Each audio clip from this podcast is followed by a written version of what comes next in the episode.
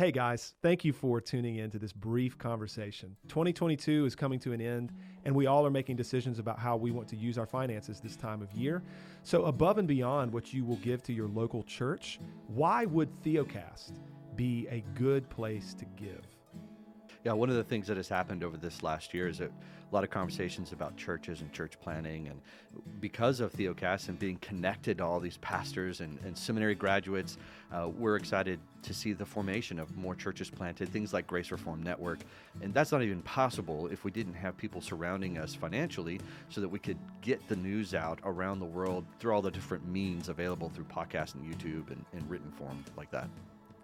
Yeah, this is our third, we're going on our fourth year Yep. of doing this together, Mhm. which is hard to believe. And this year, Jon, I have had exponentially more conversations with pastors and guys who want to plant churches. Mm-hmm. So I see that kind of interaction just budding and uh, growing significantly in terms of the number of pastor type guys that are being affected by what we're doing here and the content that we're producing. And um, excited for more of those conversations and more of those relationships to be generated. So your giving helps facilitate that. hmm And yeah, and we're just pastors, and so we, we need help, right?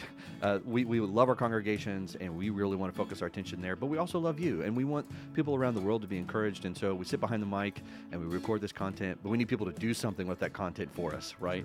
And I'll just give you one quick story. I had an opportunity to talk with a pastor recently who'd been a minister for a long time, really discouraged, had some things happen. Someone shared with him Theocast. He said he listened to it for a month solid, and it invigorated him to get back into ministry for one reason. It reminded him how important and powerful the gospel is. And that's Yeah. what Theocast does. And that's what we're asking you to give to. Yeah, yeah. A, a number of people just testifying to the the significance and the sufficiency of the preaching of Christ week in and week out. Wonderful stories that we hear of how God and His grace has used this podcast to save people's Christian lives. right. The listenership has grown; it's it's exploding, and we're encouraged by that.